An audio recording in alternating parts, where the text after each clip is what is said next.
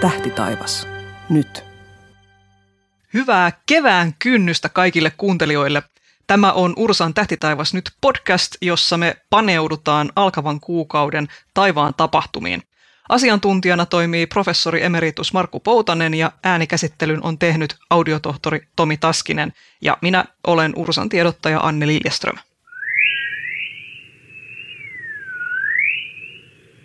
No niin, Markku, hei, mitenkäs on alkuvuoden taivaan katselut menneet? Sä oot vähän avautunut siitä tälleen äänitysten ulkopuolella. Kerros nyt kaikille. Joo, tämä on aika merkillinen aika ollut, koska no tietysti oikeastaan niin kuin luonnollista on, että pilviä on paljon ja pilvisyyttä paljon, mutta sitten tässä oli selkeitä jaksoja. Ja toki oli kova pakkanenkin välillä, mutta tässä helmikuun puolella olisi ihan, ihan semmoista kivaa havaintokeliä – paitsi Etelä-Suomessa. Eli näytti siltä, että kun pilvisyyttä katsoin, niin koko, lähes koko muu Suomi oli selkeä. Ja sitten tässä tänne Helsingin päälle oli parkkeerannut aina illalla tämmöinen pilvilautta, joka sitten kiusasi siinä ja parhaimmillaan suunnilleen niin, että kun Helsinki-Vantaan lentoasemalla näytti, että siellä on selkeitä, niin tässä muutama kilometri etelään niin oli pilvessä. Että tämmöistä tässä on, on ollut ja tämä oli tietysti siinä mielessä itse oikeastaan kun hankin tuossa pienen valokuvauskaukoputken ja arvelin, että tuossa takapihalla voi kuvata, niin no eikö vaan, on sieltä pari kertaa päässyt ulkoiluttamaan, mutta ei oikein vielä niin kuin kunnolla testaamaan, mutta toiveissa on nyt, kun kevät lähestyy ja yleensä kevään tullen, niin myös nämä havaintokelit paranee, että eiköhän tässä ennen pitkää päästä.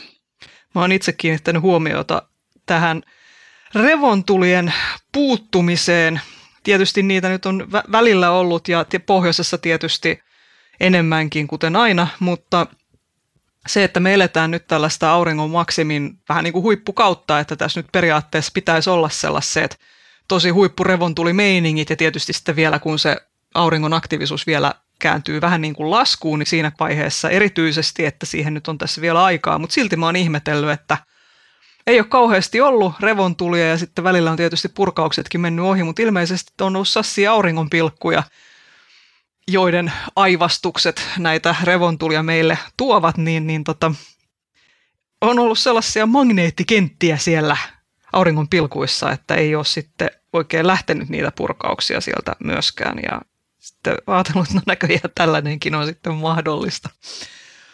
Ihan samaan asiaan tosiaan tuossa itsekin kiinnittänyt huomiota, kun aina taivaanvahdista seuraa sitten näitä mitä ja minkä näköisiä havaintoja on, niin tosiaan revontulia, kyllähän siellä on aika usein revontulihavaintoja.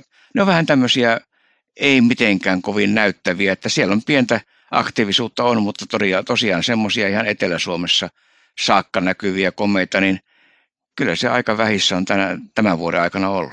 Joo, jotenkin yllättävää. No mutta joka tapauksessa me ollaan nyt maaliskuussa tai aivan juuri menossa sinne ja nythän me ollaan, me koetaan kevätpäivän tasaus, joka sekin liittyy vähän revontuliin, puhutaan siitä vähän myöhemmin, mutta valon määrä kasvaa nyt kaikkein nopeimmin. Eli, eli nyt on niin kuin päivä pitenee ihan hurjaa vauhtia. Mistä se johtuu?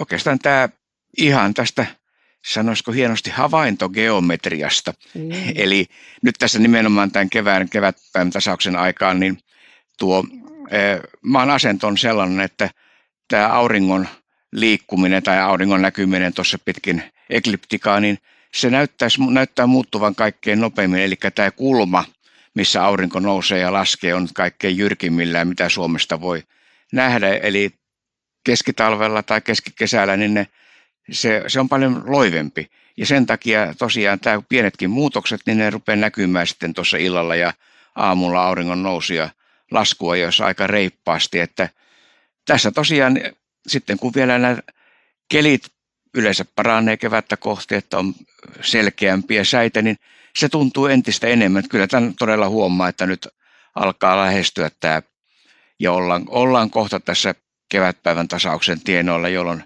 yö ja päivä on sitten yhtä pitkät ja kaikkialla maapallolla, niin ollaan tasavertaisia. Eikö ole niin, että tämmöinen tähtitieteellisen määritelmän mukaan kevät alkaa kevätpäivän tasauksesta? Näin ne väittää. Nämä väittävät.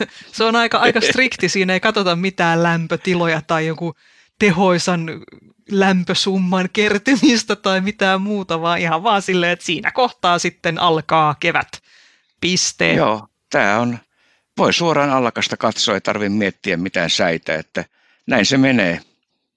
Ja tosiaan kevätpäivän tasaus on nyt siis 20. päivä maaliskuuta ja tästä vielä äkkiä vilkasen sen, että mikä kellonaika se on kello 5.06 aamulla Suomen aikaa. Silloin juuri aurinko, jos me katsotaan maapalloa tälleen avaruudesta, niin aurinko porottaa aivan kohti suoraan maapallon kylkeen, eli tuohon päivän tasaajalle. Ja siitä sitten, kun me lähdetään kohti pohjoisen pallonpuoliskon kevättä liikkumaan, niin sitten se auringon porotuspiste ikään kuin hiissautuu pikkuhiljaa pohjoista kohti. Ja, ja näin meillä sitten aurinko nousee taivaalla yhä korkeammalle ja alkaa sitten lämmittääkin enemmän. Mutta onko nyt siis sillä lailla, että yötaivaan tarkkailut on siis loppumassa, koska yöt lyhenee nyt kauhean nopeasti, vieläkö ehtii apajille? Vielä ehtii vallan mainiosti. Oikeastaan maaliskuu on melkein, voisi sanoa, parhainta aikaa tässä, jos ajatellaan tätä talvikautta, niin yötä on kuitenkin vielä ihan riittävästi siellä. Toki tietysti ilta pimenee myöhemmin ja myöhemmin, mutta kuitenkin yötä riittää vielä ja säät ei ole yhtä kamalia ja kylmiä ainakaan kuin joskus tammikuulla, että siinä mielessä tämä maaliskuu on erinomainen aika. Ja sitten tietysti kun mennään huhtikuun puolelle, sitten tosiaan yöt alkaa jo ihan kunnolla lyhentyä, että sieltä löytyy enää sitten yösydämenä ja varsinkin Etelä-Suomesta löytyy enää pimeää, mutta otetaan tämä maaliskuu haltuun ja yritetään nyt sitten korvata kaikki nämä menneet viikot ja kuukaudet, jolloin olemme kärvistelleet täällä pilvien alla. Se on oikein. Maaliskuussa ei nukuta ollenkaan. tota, Kuun alussa tosiaan nyt siis Utsioilla on vielä päivä lyhyempi kuin etelässä, mutta tässä kuukauden aikana tapahtuu tämmöinen keikahdus, että se sitten onkin päivä pidempi kuin etelässä tästä eteenpäin sitten aina tonne syyspäivän tasaukseen saakka. Ja muistutuksena vielä, kun tästäkään hullutuksesta ei ole päästy eroon, niin kesäaikaan siirrytään 31.3. ja kelloja siirretään silloin tunti eteenpäin. Vievät meiltä tunnin yöstä kiusallista. Mutta kun nyt on puhuttu, hehkutettu tätä, että miten ai että maaliskuussa onkin niin hyvä katsella yö, yötaivasta, niin, niin katsotaanpas nyt sitten sitä, että millainen se maaliskuun tähtitaivas on. Kevään tähdistöjä voi tarkkailla jo. Kevään tähdistöjä, mutta myös talven tähdistöjä. Eli siinä vaiheessa, kun ilta hämärtyy ja ilta pimenee, niin kyllä se Orion vielä siellä etelässä tai alkaa pikkuhiljaa sitten painua tuonne lounaan suuntaan. Orion näkyy siellä ihan kivasti.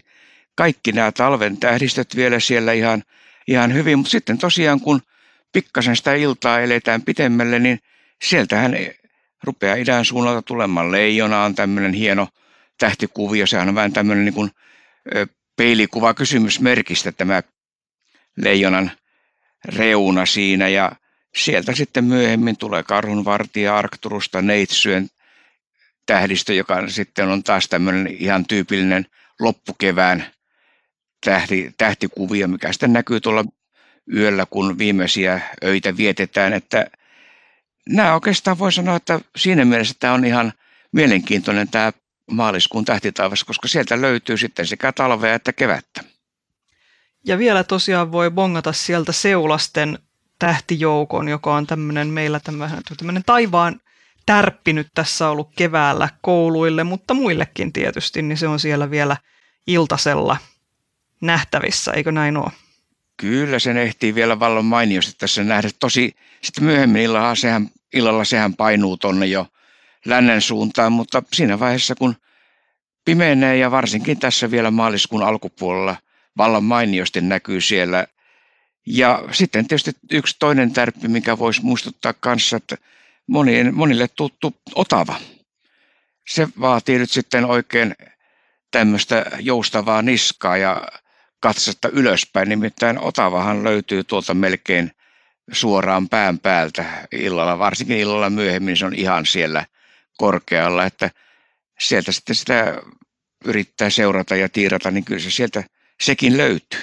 Käydään kohta katsomaan tarkemmin aurinkokunnan kohteita, mutta mä ajattelin, että puhutaan ensin vielä vähän tällaisesta asiasta kuin eläinratavalo, joka on parhaiten näkyvissä näin kevät-talvella, mutta, mutta minkä takia ja mistä tässä ilmiössä ylipäätään on kyse ja tietysti vielä sekin, että miten sitä sitten voisi havaita.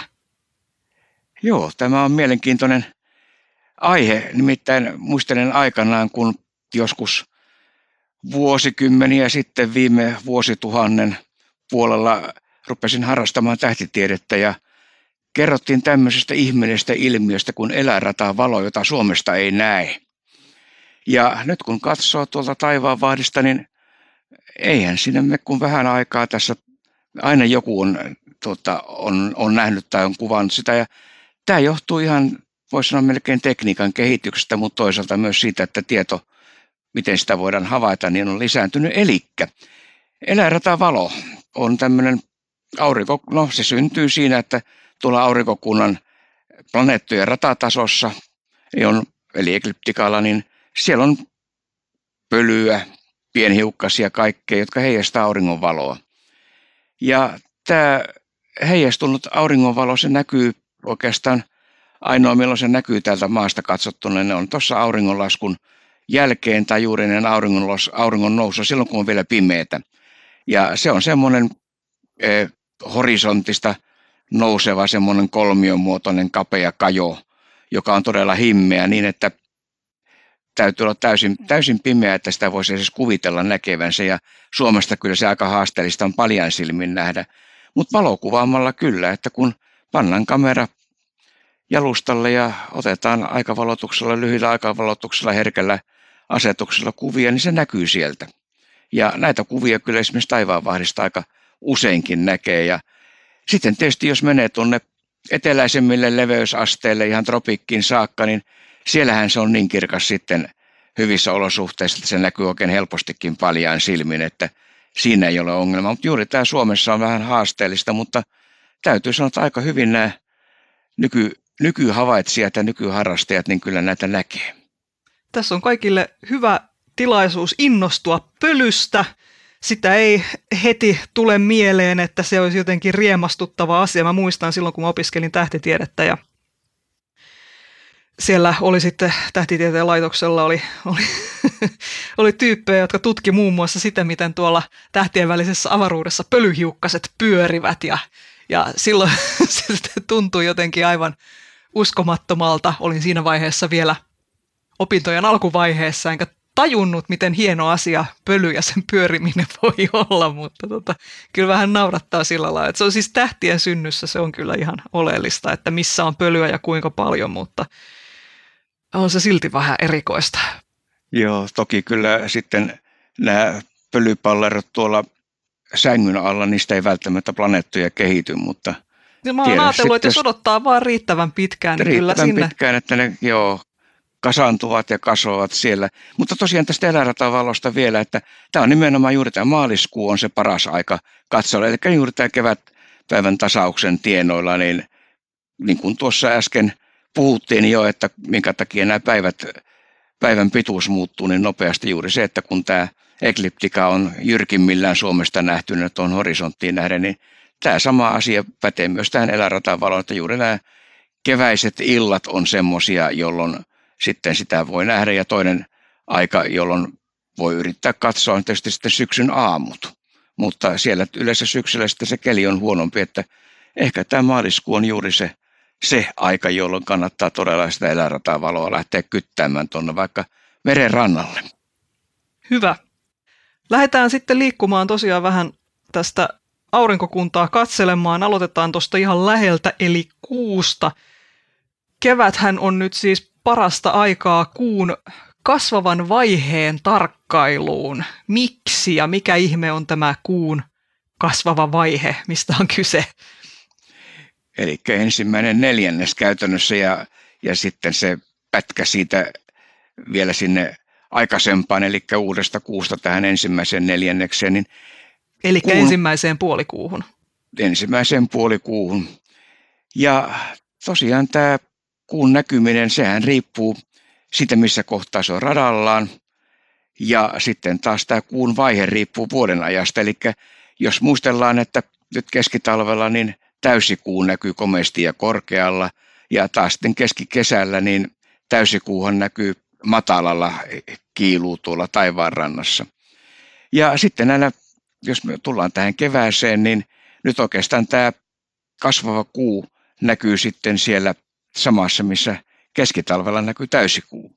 Ja toisaalta sitten kun mennään tuonne kesää kohti, niin sitten, sitten se ei enää niin hyvin sieltä näykkään, että tämä on juuri tämä, voi sanoa maaliskuu on sitä, ja ehkä vielä huhtikuukin voi sanoa on juuri sitä aikaa, että tätä, tätä kuun sirppiä, kun se sieltä alkaa uudesta kuusta kasvaa, niin se on paras hetki sitten katsoa ja yrittää etsiä sitä kapeaa sirppiä. Ja tosiaan sitten tämä tämmöinen kasvava kuu, niin se näkyy hienosti ja korkealla tuolla taivaalla. Mä ajattelin, että jos nyt ihan tässä vielä vääntäisi vähän rautalankaa, niin, niin uusi kuu, sillähän me todella tarkoitetaan sitä tilannetta, missä kuu on tuolla auringon suunnalla meidän taivaalla. Ja siitä kun se sitten pikkuhiljaa, koska kuuhan kiertää maapalloa, kuten toivottavasti kaikki muistamme, niin siitä sitten se ensin alkaa näkyä iltataivaalla semmoisena kaposena sirppinä, joka siitä kasvaa. Sitten tulee se, niin kuin mä äsken sanoin, ensimmäinen puolikuu, ensimmäinen neljännes, eli se kuun puolisko osoittaa auringon suuntaan siinä, kuten oikein onkin, koska aurinkohan sitä kuuta siellä valaisee ja siksi se meille näkyy ja sitten pikkuhiljaa kuu siitä kasvaa, siitä tulee täysikuu, joka on sitten taivaalla vastakkaisessa suunnassa kuin mitä aurinko on, ja aurinko pääsee valaisemaan koko kuun pintaa, ja sitten kuu kun jatkaa maapallon kiertämistä, niin tulee se toinen puolikuu, eli viimeinen neljännes, eli ollaan nyt jo aamu taivaalla sitten suunnilleen. Tietysti kyllähän se siellä nyt muuhunkin aikaan näkyy, mutta tota noin, niin aamutaivasta kohti mennään, että nähdään niitä kaposia kuunsirppejä, jotka on sitten viimeinen asia, mitä kuusta nähdään ennen kuin ollaan taas sitten uudessa kuussa ja kuu on sinne takaisin auringon suunnalla ja näin on tapahtunut yksi kuun kierto maapallon ympäri. Eli toisin sanoen siis nämä iltaiset kuunsirpit näkyy sitten korkealla näin maaliskuussa. Ja syy, minkä takia me ei sitten mainosteta tätä kaposta kuunsirppiä sieltä aamutaivalta, eli tätä viimeistä vaihetta ennen uutta kuuta, niin on juuri se, että sehän se kiiluu siellä hyvin, hyvin matalalla taivaanrannassa, eli siellä, missä sitten tullaan keskikesänä, missä näkyy täysikuu. Niin eipä me sitä kauheasti sieltä nähdä, eli tuossa uuden täyden kuun jälkeen, niin se kuun korkeus tuolla taivaalla alkaa pienentyä ja pienentyä, että eiköhän me sitten taas ensi kesän mennessä niin odoteltaan sitä täysiä kuita sieltä alhaalta. Aivan. Ja tässä tosiaan nyt siis maaliskuussa uuden kuun hetki on, tapahtuu 10. päivä maaliskuuta ja siitä sitten no jos tarkkasilmäisimmät 11. päivän iltana, mutta sitten 12. ja 13. päivä, niin ainakin, niin jos vaan on selkeää, niin siellä sitten il- iltasella auringonlaskun jälkeen voi sitten tämmöisen kapean nätin kuun sirpin bongata. Ja heille, joita täysikuu sitten taas kiinnostaa, niin se olisi sitten 25.3. Hyvä. Kuusta puheen ollen tässä tapahtuu tämmöinen puolivarjo pimennys silloin 25.3. eli täysikuun aikaan, kuten oikein onkin, mutta tästä nyt ei kannata riemastua siinä mielessä, että se ei näy Suomessa tietysti, koska se on puolivarjo pimennys, niin me ei menetetä paljoa, koska kuu aivan hitusen vaan himmenee tällaisien pimennysten aikana, että seuraava kuun pimennys, mikä näkyy Suomesta – sään niin salliessa on sitten 18. päivä syyskuuta ja siitä sitten lisää tuonnempana. Meille esitettiin tämmöinen kuuntelijatoive, että haluttaisiin tietää lisää ekliptikan tapahtumista ja jos mä tulkitsin oikein, niin tässä oli tällaista turhautumista siitä, että, että helmikuussa ei Jupiterin lisäksi muita paljon silmin näkyviä planeettoja ollut taivaalla Ja ekliptikasta vähän puhuttiinkin jo pölyn muodossa tuossa eläinratavalon kohdalla, mutta, mutta jos nyt puhutaan näistä planeetoista, niin nythän tosiaan on ollut hyvin hyvin laiha tämä planeetta kevät meillä. Eli mistä se nyt siis johtuu, että välillä planeettoja näkyy taivaalla enemmän ja välillä vähemmän? Niin, no eihän tässä oikeastaan mitään hätää ole, koska huhtikuussa ja toukokuussa näkyy vielä huonommin. Oikeastaan ne yhtään planeettaa ole näkyvissä. Ja yötkin vaalenee, että nyt sitten tämä Jupiter nousee arvoon arvaamattomaan, mutta toki syksyllä sitten taas tilanne on jo parempi. Eli tämä johtuu ihan siitä, että kun me kierrämme aurinkoa, sekä maa että nämä planeetat, niin näiden kiertoajat on erilaisia. Eli Merkurius ja Venus, jotka kiertää aurinkoa lähempänä, kun maa niiden kiertoaika on lyhyempi. Ja sitten taas nämä niin sanotut ulkoplaneetat, eli Marsista ulospäin, mitkä kiertää aurinkoa maaradan ulkopuolella, niin ne liikkuu ja kiertää sitä hitaammin ja kauemmin, mitä kauempana ne ovat. Eli jos maan kiertoaika on yksi vuosi, Marsilla se on noin vuosia, kymmenen kuukautta vähän alle, ja Saturnuksena lähes 30 vuotta kierto auringon ympäri. No nyt tietysti me nähdään se planeetta parhaiten silloin, kun se on mahdollisimman kaukana auringosta. Ja silloin, jos on auringon suunnalla, niin silloin me sitä ei nähdä.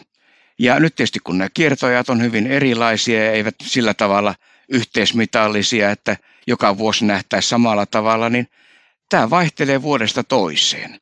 Ja välillä on sitten tosiaan sellaisia vuosia, niin kuin nyt sattuu tämä kevätkausi olemaan, että oikeastaan kaikki planeetat on siellä vähän niin kuin auringon suunnalla tai sillä tavalla huonosti sijoittuneena, että eipä niitä juuri näe.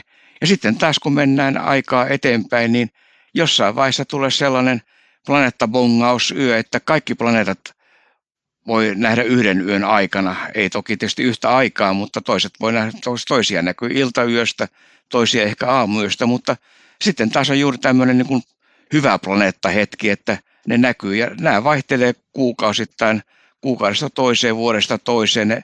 Etukäteen pystytään laskemaan vaikka tuhat vuotta eteenpäin, mutta näin se, näin se luonto on rakentunut.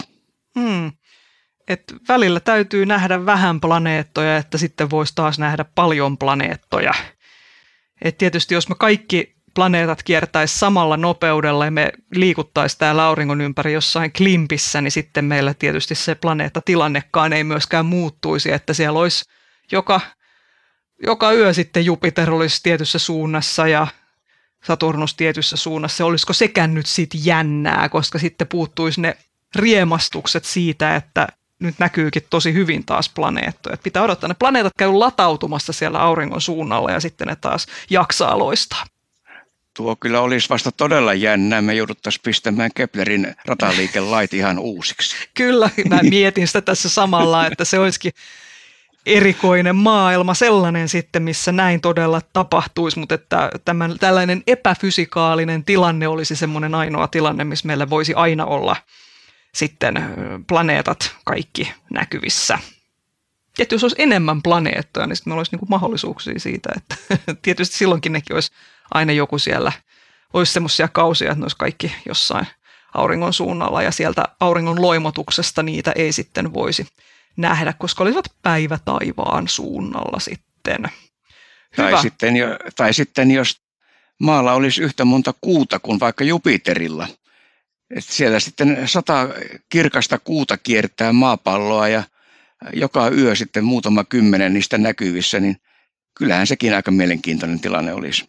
Tästä tuli muuten mieleen, multa ihan hiljattain tässä kysyttiin, että mitäs jos maapallolla olisi monta kuuta, niin, niin mitä sitten?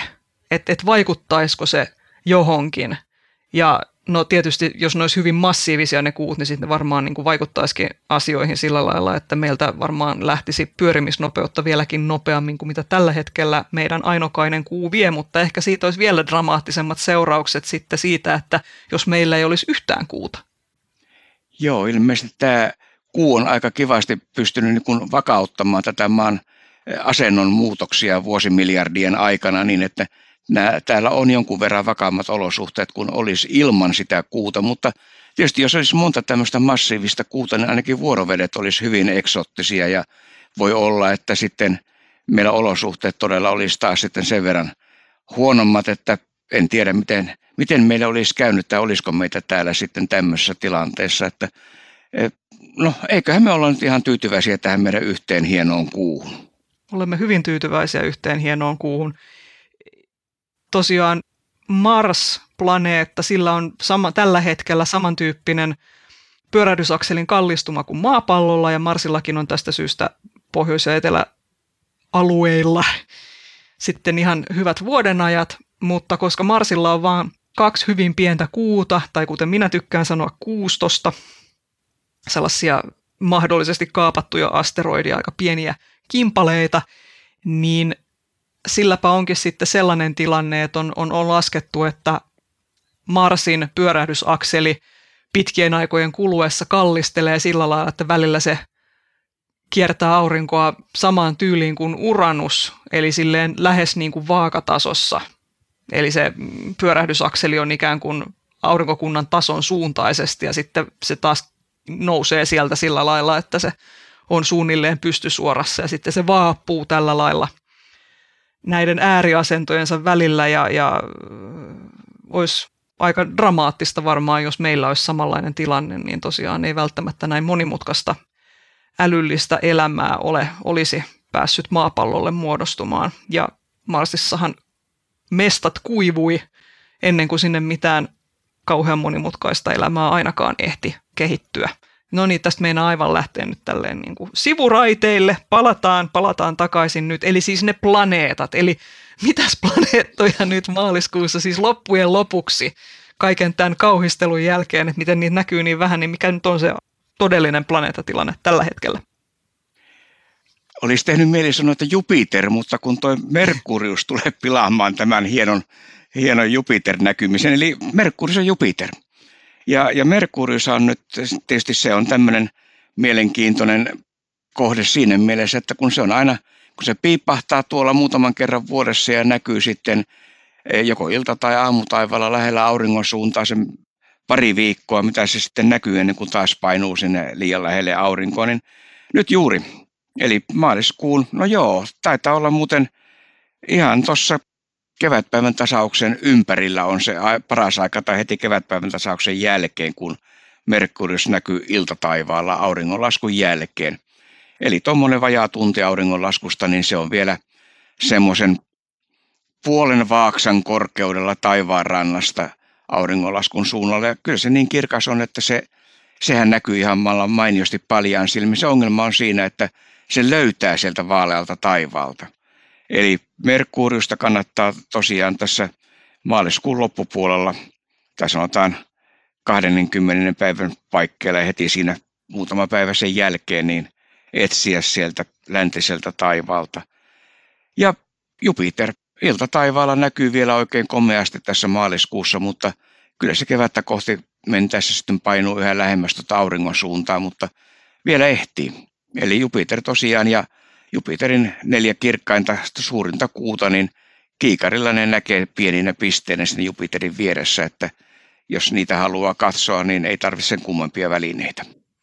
Tosiaan tätä Jupiterin näkymistä kuvastaa hyvin se, että maaliskuun alussa – Jupiterin huippukorkeus on 37 astetta, vaikka tässä nyt ei tie, ihan osaisi ajatellakaan, että mitä se nyt tarkalleen ottaen on, niin muistakaa, pitäkää mielessä 37, koska sitten kuun lopussa niin se onkin enää 19 astetta, eli se nyt laskee aika vauhdikkaasti tässä No meillähän on, meillähän on erinomaisen hyvä mitta aina käsissämme.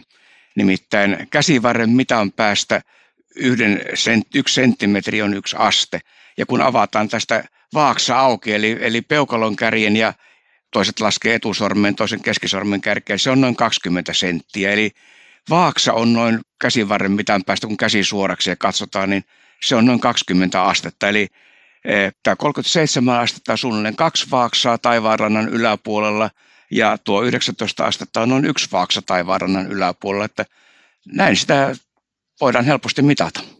No niin, se on harvinaisen selkeää ja mä voin kuvitella, että kaikki muutkin teki ihan samaa kuin minä, vaikka mulle vaksa sinänsä on tuttu, niin taas piti ojentaa käsi suoraksi ja ruveta siinä sitten mittailemaan tätä keittiön seinää.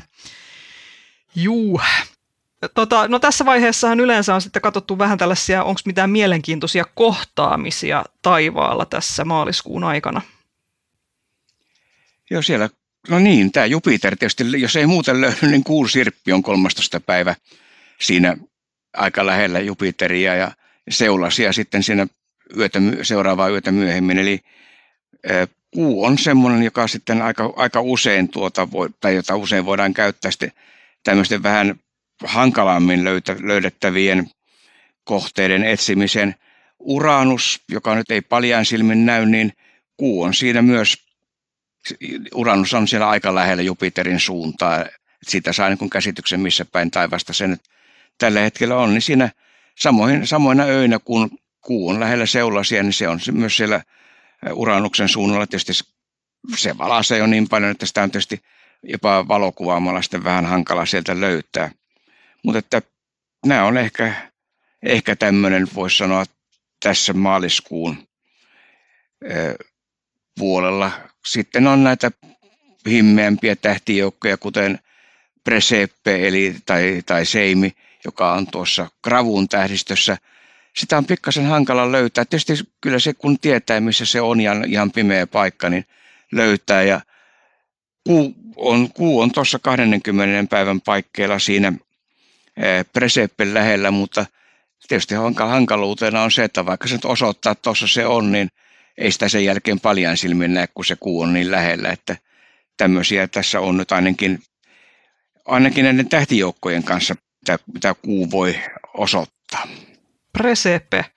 Öö, et tainnut mainita, että mistä siinä ihan tarkalleen ottaen on kyse, jos ei, jos ei tiedä mikä on Presepe, niin, niin kerropa lyhyesti, että mikä juttu se on. Jaa, eikö se, eikö se ollutkaan yleisesti tunnettu sana? Eli se on samantapainen tämmöinen avoin tähtijoukko kuin mitä on seulaset. Ja oikeastaan voisi melkein, niin tämä on yksi mun suosikkeja, tämä on melkein, niin kun katsoo pienellä, tai kiikarilla katsoo tai ihan pienellä kaukoputkella, niin se on oikeastaan se on aika hienon näköinen pimeällä taivaalla. Siinä on sellainen pieni, se ei ole ihan niin sillä tavalla semmoinen e, silmiinpistävän muotoinen kuin esimerkiksi seulaset voi olla, mutta se on kuitenkin siinä, sillä ei oikeastaan mitään kirkkaita tähtiä siinä lähellä ja tämä itsekin se näkyy juuri ja juuri nippanappa paljaan silmin semmoisena pienenä tuuruna, mutta kiikari tai pieni kaukoputki jos on, niin sillä kannattaa katsoa. Se on, se on musta, se on hienon näköinen avoin tähtijoukko. Onko se ö, seulasia kauempana vai onko se vähän sillä lailla vanhempi, että siinä on tähdet ehtineet jo levitä vähän niin kuin laajemmalle alueelle, kuin mitä seulaset on vielä aivan, aivan kimpussa keskenänsä, niin, niin minkä takia se näkyy niin paljon huonommin? Joo, en muista ihan tarkkaan näiden ikä, ikiä ja ikäsuhteita, mutta kyllä se jonkun verran vanhempi täytyy olla. Siellä se on, niin kuin hyvin monet näistä tämmöistä tähtijoukoista, ne pikkuhiljaa sitten hajoaa siellä ja niitä ei, ne ei sillä tavalla ole näyttäviä niin kuin esimerkiksi seulaset on. Ja tämäkin varmaan tästä vuosimiljardien aikana pikkuhiljaa sitten katoaa, mutta nyt kun kiirettä pitää tässä, niin maaliskuussa voi katsella. Presepe ehtii vielä nähdä maaliskuussa. Eli tosiaan kertauksena, jos näistä nimittäin kuunsirpistä ja seulasista voi saada ja Jupiterista sitten ihan ehkä mahdollisesti hienoja kuviakin, niin tosiaan kertauksena, eli kuu ja Jupiter on lähekkäin 13. päivä maaliskuuta pian auringonlaskun jälkeen ja sitten seuraavina öinä se on sitten siinä seulasten huudeilla, eli se ensin lähestyy seulasia ja on sitten mennyt siitä, siitä ohitse, eli jos haluaa tämän tyyppistä valokuvausta harrastaa, tai ihan muuten vaan tietysti paljon silmin naatiskella niistä, niin nyt on siihen sitten mahdollisuus. Mennään vielä katsomaan nyt sitten ilmakehän, ilmakehän ilmiöitä, Eli mitkäs on nyt nämä maaliskuulle tyypilliset ilmakehän valoilmiöt? Revon tulistaan tässä äsken oli puhetta, että jos niitä tulee, niin tämä on oikeastaan tilastollisesti on se otollisin aika nähdä revontulia juuri tämä kevätpäivän tasauksen tienoilla. Eli maaliskuu on yleensä hyvää revontuliaikaa. Ja niitä kannattaa aina kun illalla ulos menee, niin katsella tuonne pohjoiselle taivaalle.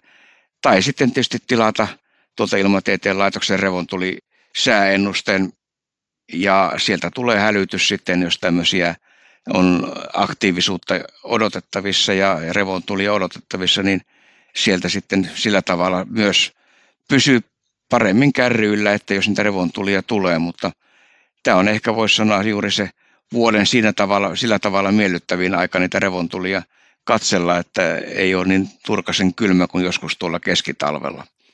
Tämä on tosiaan veikeätä siinä mielessä, että revontulia näkyy nyt tilastollisesti kaikkein eniten ja tietysti syyskuun syyspäivän tasauksen aikaan tietysti on toinen tämmöinen huippukausi, mutta että toisin kuin silloin, niin nyt näkyy taas sitten tällaisia satunnaisia tähdenlentoja näkyy kaikkein vähiten. Ja eikö sekin johdu tästä, niin kuin sanoit, puhuttiin tuossa alussa, havaintogeometriasta, niin tästä geometriasta, eli maapallon asennosta avaruudessa, niin johtuu nämä asiat. Kyllä, aika, aika pitkälti ja nimenomaan juuri nämä vuoden aikaisvaihtelut on siitä. Ja tietysti revontuli, äh, revontulissa, kun näissä tähdenlennoissa on vielä tietysti semmoinenkin vuorokautinen vaihtelu, että aamuyöllä näitä satunnaisia tähdenlentoja näkyy yleensä enemmän kuin iltayöstä johtuen siitä, että aamuyöllä me katsotaan taivaalla siihen suuntaan, mihin, auri, mihin maa aurinkoa kiertäessään avaruudessa liikkuu. Eli me ikään kuin tullaan sitä, niitä kiven siruja vastaan siellä ja sen takia aamuyöstäkin näitä jonkun verran enemmän näkyy, että tämä ei tietysti kovin iso tämä ero ole verrattuna siihen, että välillä on näitä tähdenlentoparvia, mitä nyt ei tähän maaliskuuhun sitten tämmöisiä kovin merkillisiä ja isoja osu, mutta kaikkia tämmöisiä sekä vuoden aikaiset että vuorokautisia vaihteluita on ihan kiva miettiä ja seurata, että mistä ne oikein johtuu. Nyt maaliskuussa nähdään vielä viimeiset helmiäispilvet, jos niitä enää näkyy, niin ne näkyy nyt. Mutta sitten tota, vielä halot, haloilmiöt. Tässä on tietysti pitkin talvea, kun on ollut kovia pakkasia, on voitu nähdä tällaisia jääsumuhaloja, eli tällaisia verraten lähellä maan pintaa olevista jääkiteistä aiheutuvia erilaisia haloilmiöitä, joista yksi tämmöinen moderni, urbaani muoto ovat keinovalopilarit, joita voi näkyä taajamien yläpuolella hyvinkin värikkäinä pilarimetsinä, mutta nyt sitten näitä yläilmakehässä syntyviä haloja alkaa myöskin tulla sitten näiden seuraksi, koska vielä edelleen voi olla kovia pakkasia, eli mistä tämä halojen tai näiden yläpilvien halojen määrän lisääntyminen johtuu? Kyllä se ilmeisesti ihan, ihan tästä sääolosuhteista nyt keväällä alkaa olla otolliset säät siihen, että meillä on tullut sopivaa yläpilveä siellä ja ennen kaikkea sitten se, kun nämä alapilvet alkaa kadota tuosta ja rupeaa näkymään tuonne myös vähän ylemmälle, ylemmäs taivasta, niin sieltä ne yläpilvistä sitten syntyy. Auringon ympärillä voi olla kehää tai sitten voi olla sivuaurinkoja tai sitten kun äityy oikein hyvin, niin näkyy melkein ympäri taivasta näitä halo, ilmiöitä. Ja tähän paranee tässä sitten, kun mennään vielä kevättä kohti, että tässä on monena vuonna vietetty tätä halo-huhtikuuta. Vähän niin kuin on tipaton tammikuu, niin on halollinen huhtikuu. Ja, ja tämä huhtikuun sitten, eiköhän me oteta ensi kuussa, mä luulen, että me hekutetaan näitä haloja vielä lisää siellä sitten, että muistutetaan ihmisiä, että nyt on se aika katsoa sitten haloja, mutta tosiaan tämä maaliskuu on juuri sitä aikaa, että me aletaan nähdä näitä yhä enemmän ja enemmän näitä yläpilvissä olevia haloja, mutta meillä on vielä otolliset olosuhteet, kun sattuu semmoinen pakkaskausi tuossa, niin nähdään näitä jääsumuhaloja ja keinovalopilareita ja kaikkia yhtä lailla, mitä on tässä pitkin talvea nähty. Tässä on, tässä on niin mystisen tämmöinen keväinen fiilis tätä, kun on tässä helmikuun puolella äänitetty tätä, tätä jaksoa, niin oikein melkein kuulen purojen jo solisevan ja räystäiden tippuvan. Hyvä. Me palataan asiaan huhtikuussa, jolloin tosiaan sitten taivaalla tilastollisesti jälleen kerran näkyy eniten niitä haloilmiöitä ja mitä kaikkea siellä silloin voikaan nähdä. Me palataan asiaan huhtikuussa. thank you